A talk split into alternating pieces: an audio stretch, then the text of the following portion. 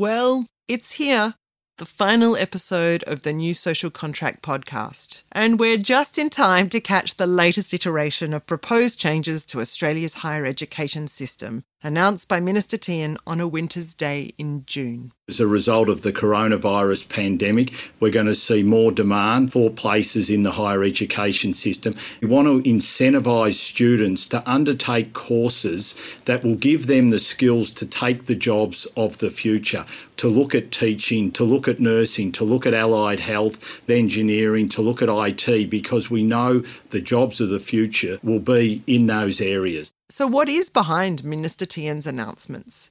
They've been widely criticised as an attack on the humanities, but is this really their main purpose? How might they help us to think through the challenges universities are facing and the ways they might be remade?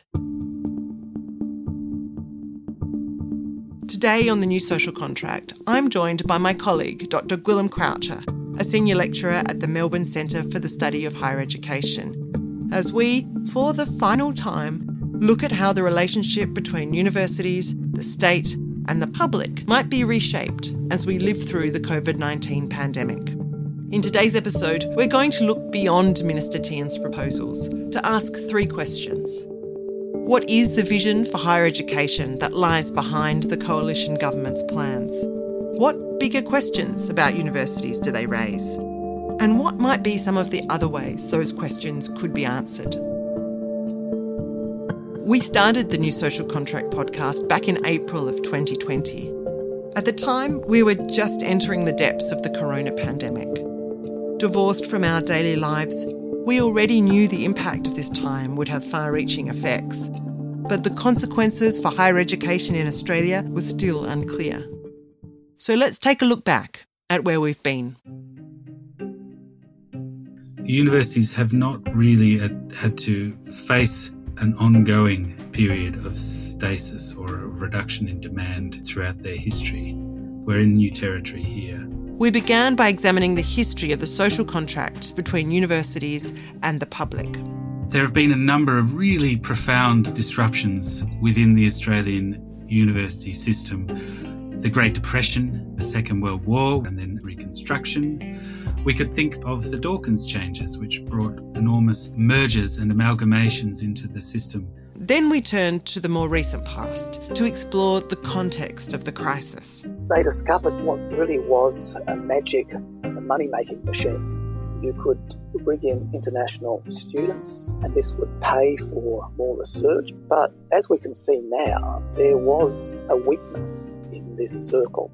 And in our bonus episode, we heard the voices of students and university staff to get an insight into what was happening on the ground at campuses across Australia. COVID 19 has made it really clear the extent to which the university relies on casual staff and also relies on the ability to get rid of us when it needs to. You can't read the Zoom in the same way that you can read the room. Like the national students, like when we come, have like so many dreams and in episode three, we tried to figure out what it all meant for different parts of the sector. I don't think higher education in this country has ever faced a crisis as deep and as great as COVID 19. We thought about the different ways in which the public mission of the university might be remade by climate change. We are at a crossroads. I fear that the default pathway will be returned to the way things were for me, that actually means that we'd miss a great opportunity to do something different and to leverage off our skills and capacity as a nation to have some leadership that takes us into an Australia that we want to have rather than just by default. And I think in particular that means dealing with climate change universities, we have the temporal reach, we have the spatial reach to think across time periods, and we can actually help devise and find and give voice to much more useful ways of thinking about the world and humans' role in it. And how the role of higher education is entangled with the needs of the nation's changing workforce.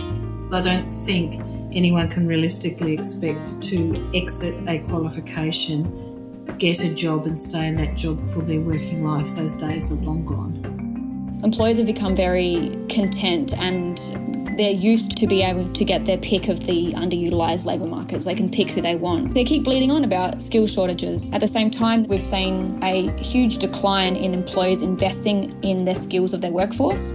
As well as how universities are building a new kind of relationship with the communities they serve. The pursuit of knowledge and the discovery of knowledge is such a valuable resource for society and for community. Uh, it always does baffle me a little bit that there isn't much more scaffolded and strong link to translation. Why would you develop that knowledge and then not do everything you can to see it used? We will not return to the old normal uh, once we work our way through this pandemic. And I think we'll see universities partner more effectively and more obviously because I think in the end, universities will no longer be seen as the single repository or the epicenter for the creation of knowledge. And finally, we heard from two people whose job it is to lead a university and to shape the policy settings in which universities operate. UTS Vice Chancellor Attila Brungs. A university is a public institution. We exist solely for public good. What I would like to see is that ethos continue. Call it your new social contract, where our public institutions are fit for purpose to help our society prosper in the long term. And the Shadow Minister for Education and Training, Tanya Plibersek. So, what then does it mean to be a public university in the 21st century? I think it probably means much the same as it did a thousand years ago. It's a nourishing of the individual and a nourishing of our society. That's the responsibility of universities if you strip it all away. It's giving every person the opportunity of developing their mind, their spirit, their understanding of the world, their passions. But it's also giving us as a society a way of developing our economic wealth, but our intellectual wealth as well.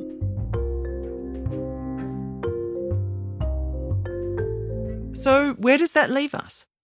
With Minister Tehan's proposals for differential student contributions on the table and a plan for research funding yet to be announced, what does it all add up to? Can we discern the outlines of what the current government thinks the relationship between universities, government, and the public should be? It's definitely about some students paying more and some students paying less, with the, the logic that they want to incentivise some areas of study and disincentivise other areas of study. That is a pretty big departure from the logic of HECS, which until now still is attached to expected graduate earnings and cost of the degree. So now we're shifting towards a logic of differential fees based on expected job prospects or needed job areas. This is one of the most important things about these reforms. The government says that it's wanting to subsidise those degrees that have greater job prospects. But that that's not entirely accurate. There's definitely a dose of ideology in here. Part of it is that there's not a lot of an evidence base that sits underneath how much you charge students. It's always going to be partly judgment. It's a normative question. It's about what people think students should pay. It's about what's politically acceptable. There's no no magic to it. Well, it seems pretty evident that there's a kind of shift in the balance of where funding is coming from. That overall government is putting in less, overall individuals are putting in more, even though the distribution of that is shifting across different disciplines in different ways. And then I'm also wondering about what the implications are for moving towards a divided sector or differentiating the sector more so that teaching and research goes together in some institutions and other institutions are focusing perhaps more on teaching only. That seems to me to be the underlying logic. There's obviously incentive in this package for some universities to provide some degrees rather than others, so therefore focus on some areas. But whether it really does anything to differentiate the system, I'm not entirely convinced. And the reason for that is at the moment, a lot of the younger institutions offer many of the subjects in large numbers that the government is trying to incentivize. Some of the ones that they're trying to disincentivize tend to be at the older and quite popular larger universities, you know, the GO8 and others. So whether it will have any real effect in the long run, I'm not convinced. The second really important thing here is to think about how students are going to respond. You know, if students are benefiting from the HECS, the HELP system, which they are, and as it was designed, it was supposed to, and certainly does, mean that students don't face anywhere near as large upfront costs. They don't have to pay fees. Then there's nothing to stop them, you know, doing an arts degree. And although, you know, humanities degrees are going to become quite expensive, over the course of a lifetime, the loan terms are pretty good. So these may remain very popular degrees. The other key thing to think about is that the amount that any university receives from an art student, assuming that they do all art subjects during their degree, um, will actually increase. The student contribution is the reason for that. And although the direct government subsidy is reducing, then the net is greater. So there's really an incentive for universities to offer these degrees. We've had a lot of attention in the media to the rising cost of certain degrees, including the humanities, and then this question of whether or not it will affect student behaviour. But buried in those documents that were released on the Minister's website were also measures around regional support and Indigenous support. Do you think that's going to be enough to get it across the line in terms of the Senate? It certainly will help. As we know, the politics of higher education in Australia is very much tied to the politics of support for the regions, rightly so in many ways. Some of the regional measures are some of the most important because they constrain the number of new Commonwealth supported places that will be offered to universities in the cities compared to those regional institutions. Many of the regional institutions have been ones that have been most affected by the downtown and international students. So perhaps this is one way that they can have a bit more certainty. Minister Tehan's proposals draw attention to several questions about universities that often go unstated. I asked Gwyl what he thought lay behind the plans, what concepts they took for granted, and what remained unchanged. The one glaring omission, the elephant in the room, is that this doesn't directly provide any support for a downturn in the international market as we're seeing now. It doesn't help universities restructure, transition from the fallout from that. That's actually really important, isn't it? it? It would be easy to look at these reforms and kind of get lost in them on their own terms, but they're they're not really attending to the kind of broader context in which COVID is playing out. Absolutely. They don't really do anything for adjusting how the research system is funded in Australia, and that's a huge part of it. Well, that's exactly it, isn't it? I mean, they leave out research, or more to the point, they remove it. I mean, at the moment, the Commonwealth Government subsidy for each student includes an amount that universities put towards the research component of most academic jobs, right? You know, it's often called 40, 40, 20, 40 teaching, 40 research, and, and 20 of service and administration, recognizing that teaching and research go together. But in aligning the total teaching funding that universities receive for each student with the cost of providing that teaching, don't these proposals in effect abolish that general research funding? Do you see this as a wedge being driven between teaching and research funding? This is the question. You know, should universities be provided very separate money for research projects, or should they just be given an amount and expected to, you know, give it to their teaching and research efforts? It's becoming clearer and clearer that you know the government probably interested in having quite separate teaching and research funding. The government is not the only ones interested in that. There will be certain universities that are also interested in that. When we talk about teaching and research as if they're very different activities, and in many ways, of course, they are, but they also do often inform each other. You know, when somebody is preparing a lecture or, you know, thinking about how they're going to teach students, they can also be thinking about research. When we talk about research funding, what we're really talking about is funding for people to do something, right? It's funding for time. So it's, you know, what people spend their time on. But what I'm hearing you saying is that it's always going to be connected what's at stake is the nature of that connection, how much time is allocated to individuals, how feasible it is in a kind of work plan, and what the reward system is, maybe, what the status mechanisms are. Yeah, and it's hard to get around the importance of the issue of status. Do people want to research because they want to research, or do people want to research because they feel they have to research? Another of the chestnuts buried in the pile of Tehan's announcements was the notion of a kind of teaching only college. Does it matter what we call our institutions? It might matter to Australians, but it doesn't necessarily matter to other people around the world. Internationally, the term university is used for all sorts of institutions. So while we might have a particular idea, or at least people in Australia think they have a particular idea of what constitutes a university, that's not necessarily universal. So, why have we become attached to that term? This probably goes back to the changes that happened during the Dawkins period, because institutions then that were called a number of different things, schools, colleges, were given the choice about whether they wanted to be called a university, and they all decided to become universities. And a kind of status attached to that, like a, a class status that reflects class politics of Australian society. Part of the thing in Australia is that, you know, there are still many people in governments that think of universities as a bit of a middle class signalling trick. Now, if these people are making decisions about the system, they make it become so. If they're the messages they're sending out, then, you know, rightly enough, that's how a lot of people think about it.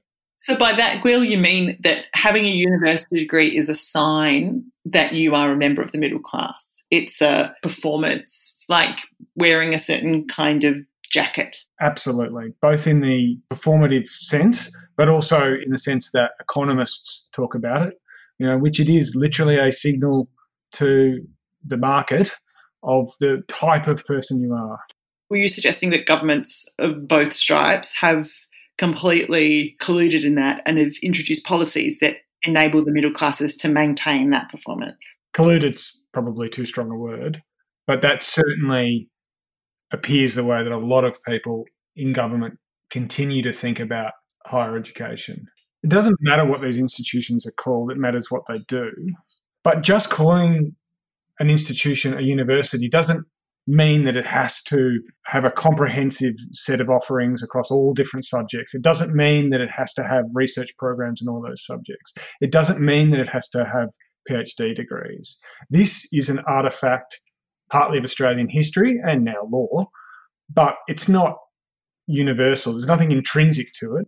So it's a, it's one of the red herrings of our current debate. It's a distraction, really. I mean, are we more worried about what these institutions do or what they're called? If we're more worried about what they're called, we're in a pretty dark place. It also leads to this next question of how much university is too much university, particularly if anything can be called one. So when we say how much university is too much university, is partly asking how much higher education is too much higher education. Higher education is one of the great inventions. It's undeniable that it is both good and popular. But having said that, it does come at a cost. So part of the question is does everybody need to do a three year degree? Would they be better off with a two year degree and be perfectly satisfied? Are we artificially forcing people to undertake more education than they would otherwise choose to do? And do you think the answer to that question is different from different sides of politics? There's definitely an element to that, but it, you know, let's not forget that it's gone backwards and forwards over time between the two sides of politics. I don't think it's intrinsically one side of politics or the other different governments might have different views. I guess I'm asking is there appetite anywhere you see in the political spectrum for making the number of higher education places smaller? There might be discussion about what those places look like, what kinds of institutions they're in, but I'm not really seeing any arguments saying we need fewer people doing higher education. No, and I can't really think of a country where that's a particularly prominent argument there's obviously got to be a limit to how much education we can fund as a society. While people are in higher education, they're out of the workforce. It's a hugely expensive exercise for any society to fund. Does everybody need a master's degree? Well, not necessarily. Does everybody want a master's degree? Not necessarily. Are we incentivizing people to get an undergraduate degree in Australia? Well, we are. In, you know, in many ways, it is easier to sign up to a three-year bachelor degree than it is to undertake some, you know, shorter courses. You know, especially some vocational courses where you may face higher upfront costs. And a lot of the messages we're getting, both from inside universities and also policymakers, is that that is changing. There is definitely efforts, and it's not just this government; it's from a number of quarters to try and break that status prestige, which is that university will always be better. Well, it won't necessarily always be better. And that's not the way that many countries think about it. There are many countries where what we in Australia call vocational education is just as prestigious in many ways as university education. They're different.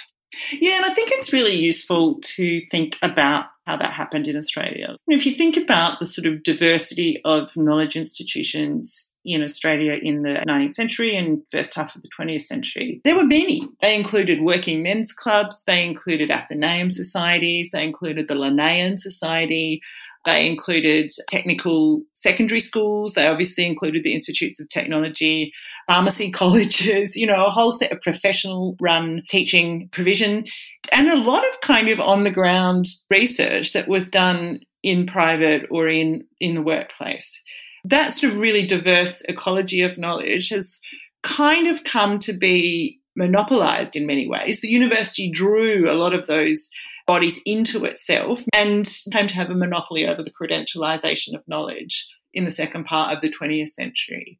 And it's benefited enormously from that. Our societies, in some ways, have benefited.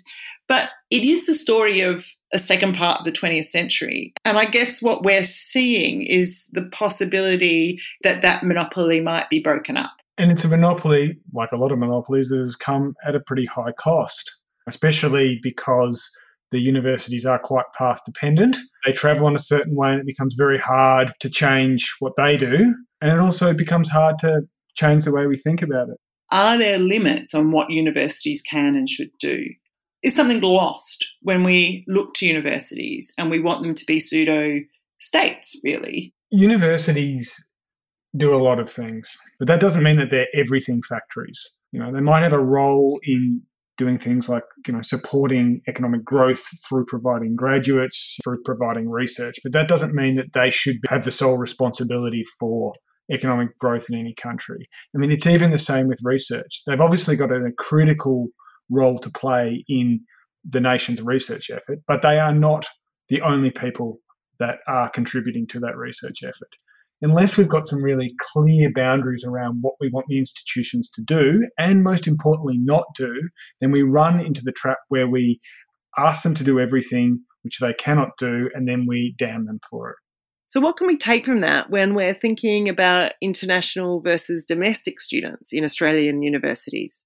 The first question we have to ask is Are we treating every student the same? Is a student a student a student? And that's not straightforward. The reason that we provide benefits to Australian students, that's because they're citizens. There's a whole series of reasons for that. It's about you know rights. It's about the fact that you know they're part of communities that have contributed to the building of these institutions.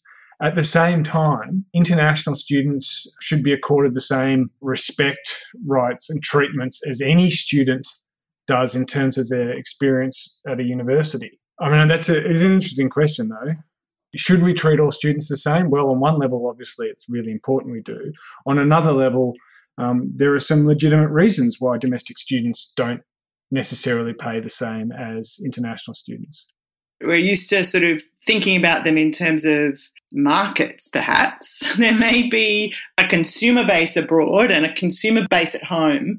But when you start thinking about them as citizens or as constituencies or as publics, a kind of another set of responsibilities and obligations pertains. Students have always been consumers of education. You know, fees have been a part of university education almost, you know, since it began in its, you know, contemporary form. But equally, they've had other identities. And if we're not explicit about that, we can fall into a trap where we think of them as just one or the other, as just the consumer.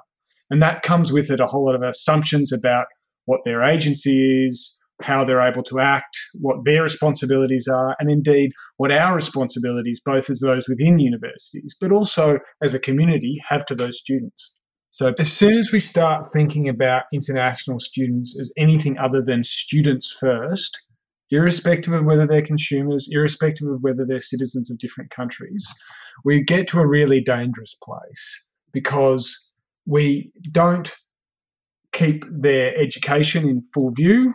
If we think about them just as consumers, we really run the risk of not thinking about all the other responsibilities we have. And many of them become citizens of Australia, number one. And number two, as citizens of other polities, there's a real sort of pseudo diplomatic function that's that becomes crucial. Absolutely.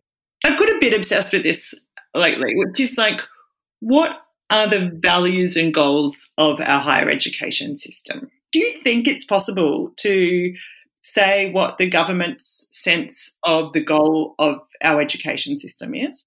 You can certainly see some of their goals, and they're pretty explicit about it, is that they really want the higher education system, as it's publicly supported, to be about providing people with the skills and experience and education to get them into the employment market.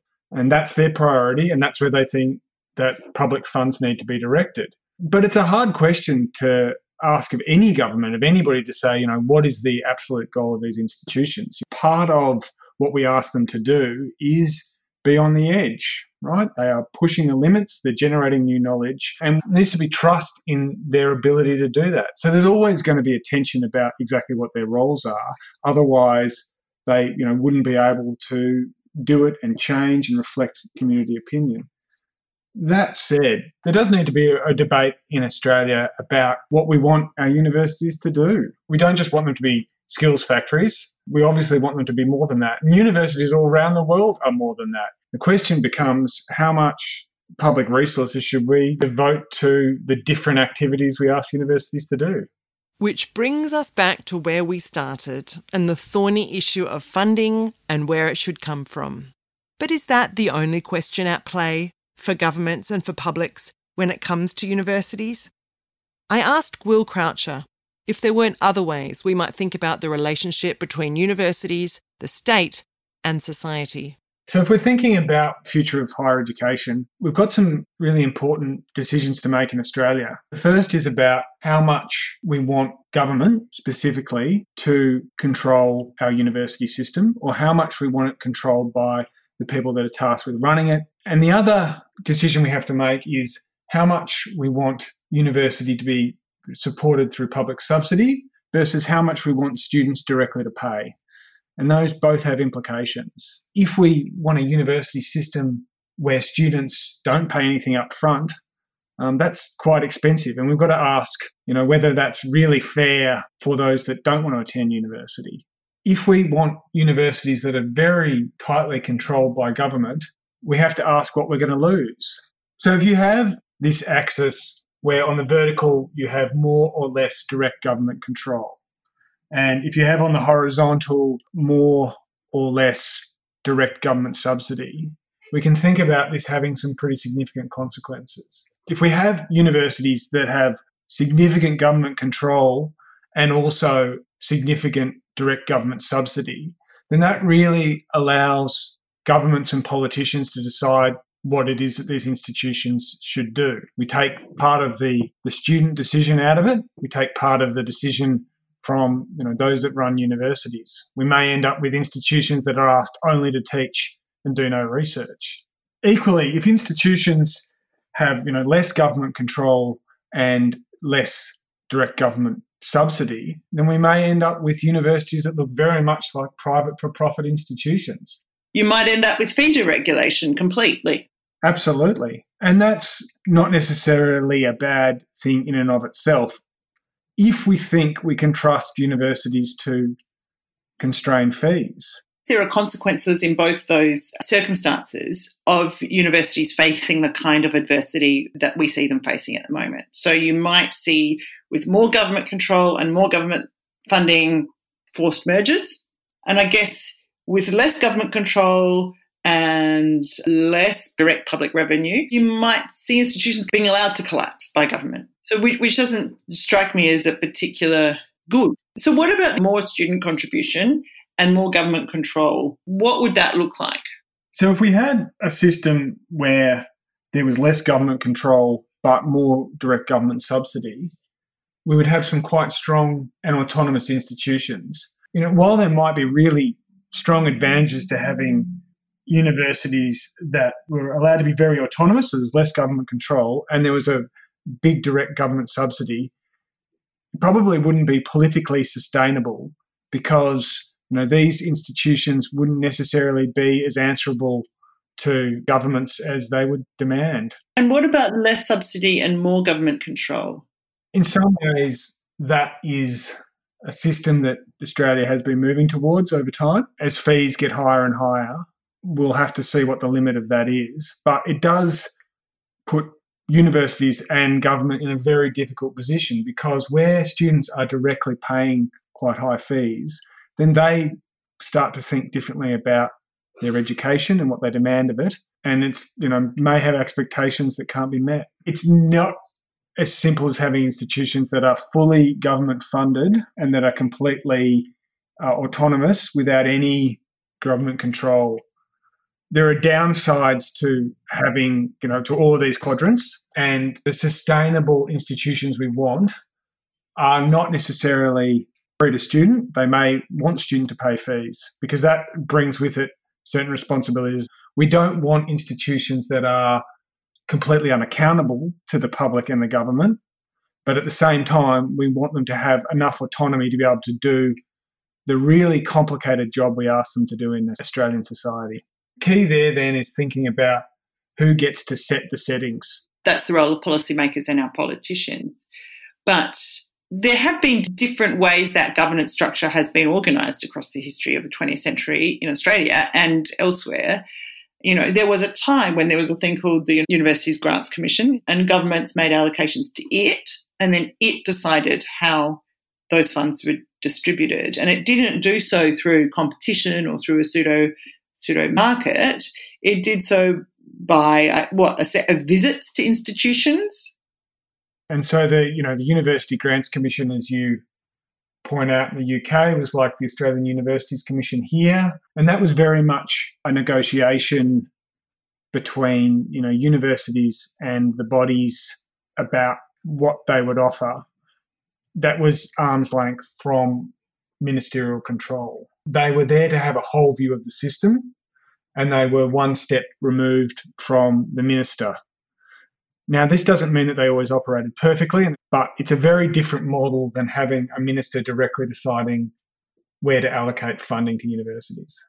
And it's a very different model than universities competing amongst themselves to meet terms set by the minister. It's thinking about the system much more holistically having universities competing assumes that we can have a market that can operate efficiently. I want to challenge this notion of competition a little bit because it it brings with it a sort of logic of growth and extracting value at some level and that you can extract more and more value either from individuals or from a kind of system that's maximized in some way.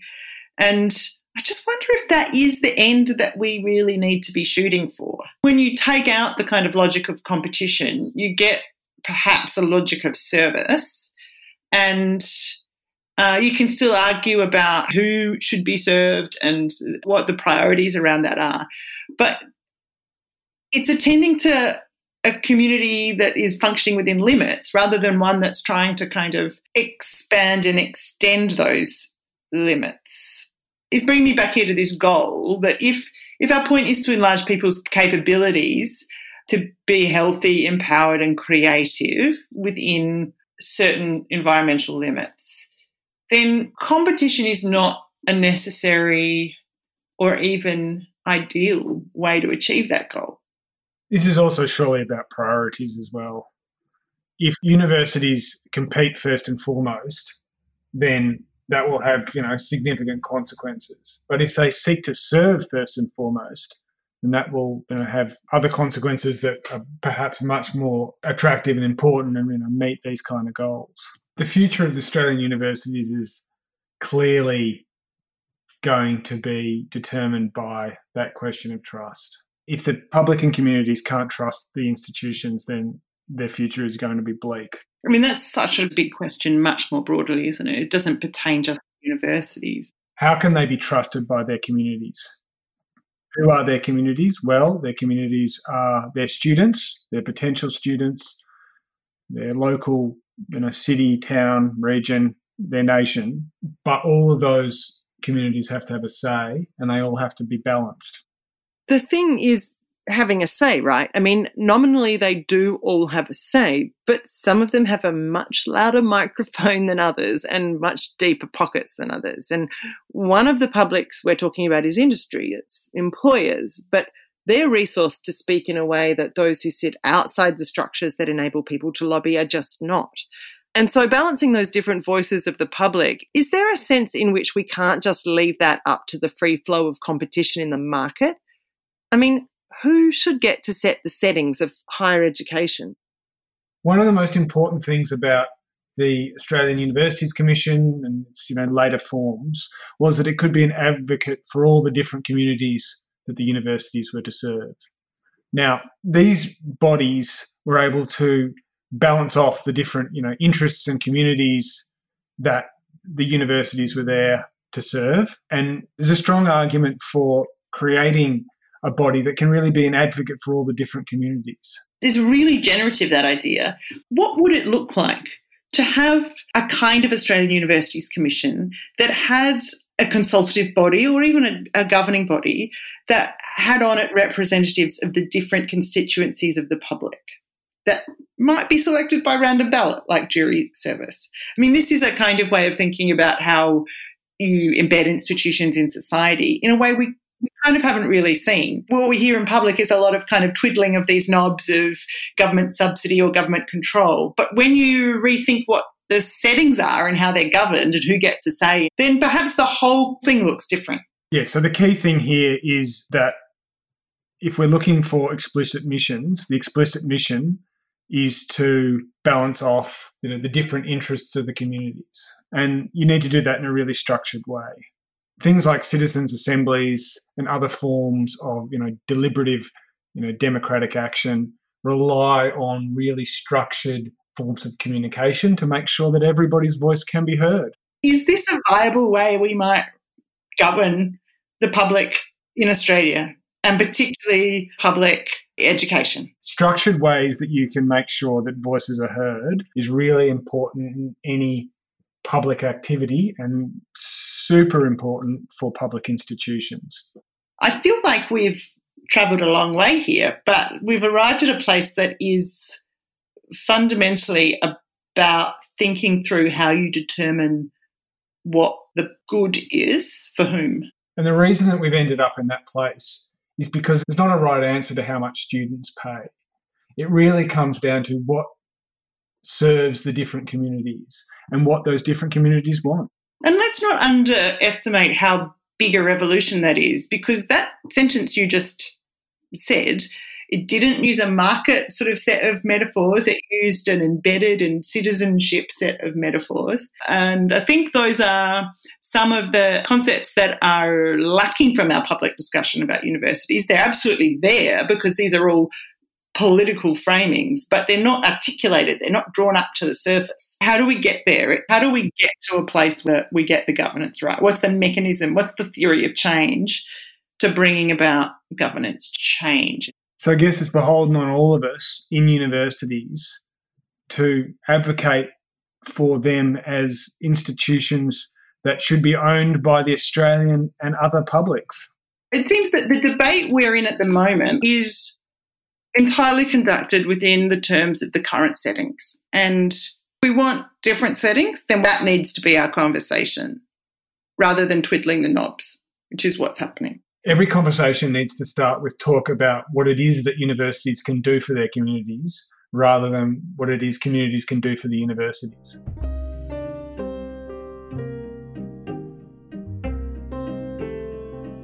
It might be hard to look beyond the immediate crisis confronting universities at the moment. Hard to look beyond the day to day reality of trying to teach online and keep the show going at home. But if we care about Australia's universities, it's absolutely crucial that we do.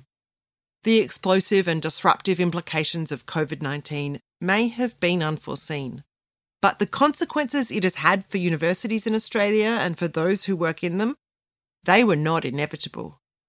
They are being shaped by active decisions taken by governments and university leaders, who in turn are influenced by lobbying from different interest groups who are pursuing agendas laid out long before we'd ever heard of the virus. The settings we are being presented with now are not the only alternatives available. This is not the end of the story. This country is our common home. For better or for worse, we must live in it together. What kind of Australia do we want? How about a society which sustains and cares for each of us through our individual joys and hardships because together we sustain and care for it? How about an economy that serves society rather than the other way round, providing meaningful jobs and respecting the planet? For universities in Australia and all who rely on them, which is all of us, the consequences of COVID 19 and the government's reaction to it are only just beginning to unfold. This is going to be a long road, and I suspect there will be some depressing and dispiriting days ahead. So remember this whatever happens with Minister Tehan's proposals, universities will remain crucial social institutions. And the conversation about what they should be and who they should serve in these our times is not one that will end with the latest round of proposals.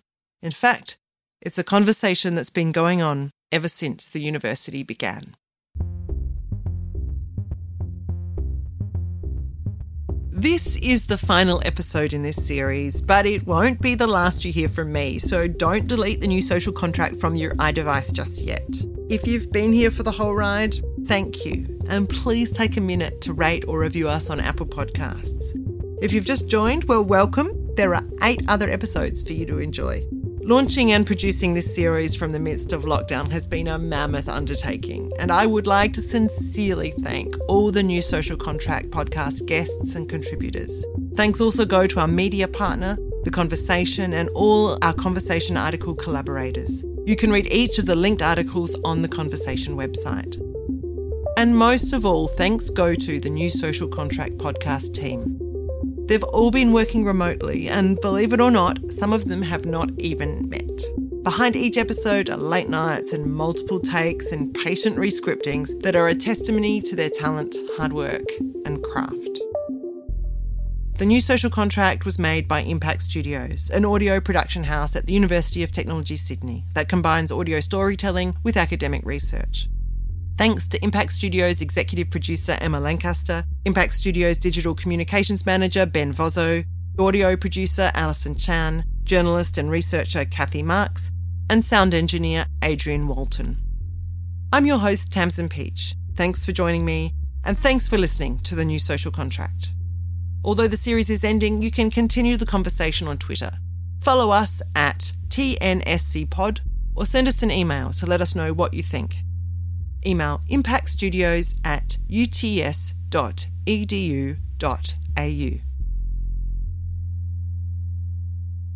The New Social Contract is a podcast series made by Impact Studios at the University of Technology, Sydney. The production team live on the lands of the Gadigal people of the Eora Nation, whose lands were never ceded.